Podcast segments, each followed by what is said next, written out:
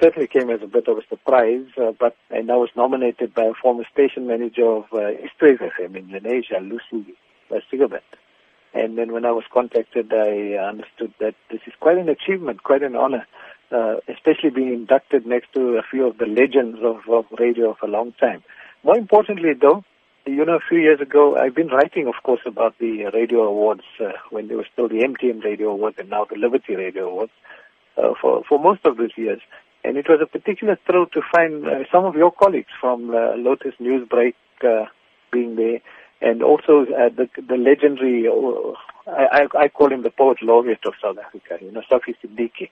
When he was inducted into the Hall of Fame, that was a particularly special moment for me, for a lifelong friend who unfortunately was not around. His daughter received the award, but it was quite an emotional moment.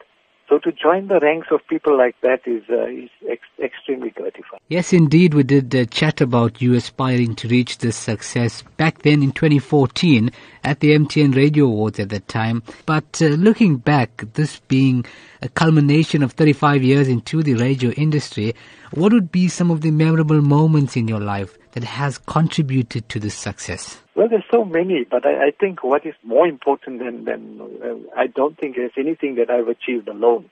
There always has been some team behind it, right from the early days of Lotus, Radio Lotus as we called it then, and then in the various jobs I've held at the SABC in the 35 years that I was there.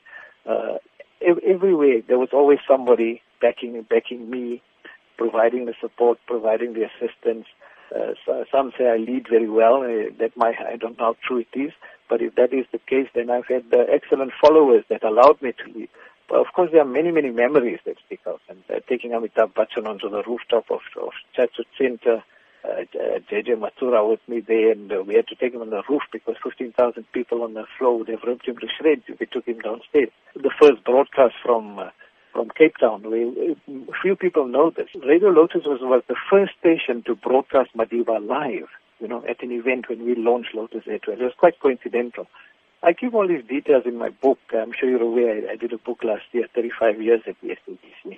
Now, how would this achievement help in giving back to the community in terms of encouraging you to undertake a career in the radio industry? Well, hopefully one day you and many of your young colleagues like yourself will be there where I am as well, from what you're doing there. Contrary to what many people believe, and I say this quite bluntly, a lot of the new generation see a career in radio as a glamour job, and a high-profile job where you get to meet celebrities and so on. It's way beyond that. You've got to, especially when you're in public radio or community radio, then you've got to make sure that what you're doing is not for yourself but for the audience that you're serving.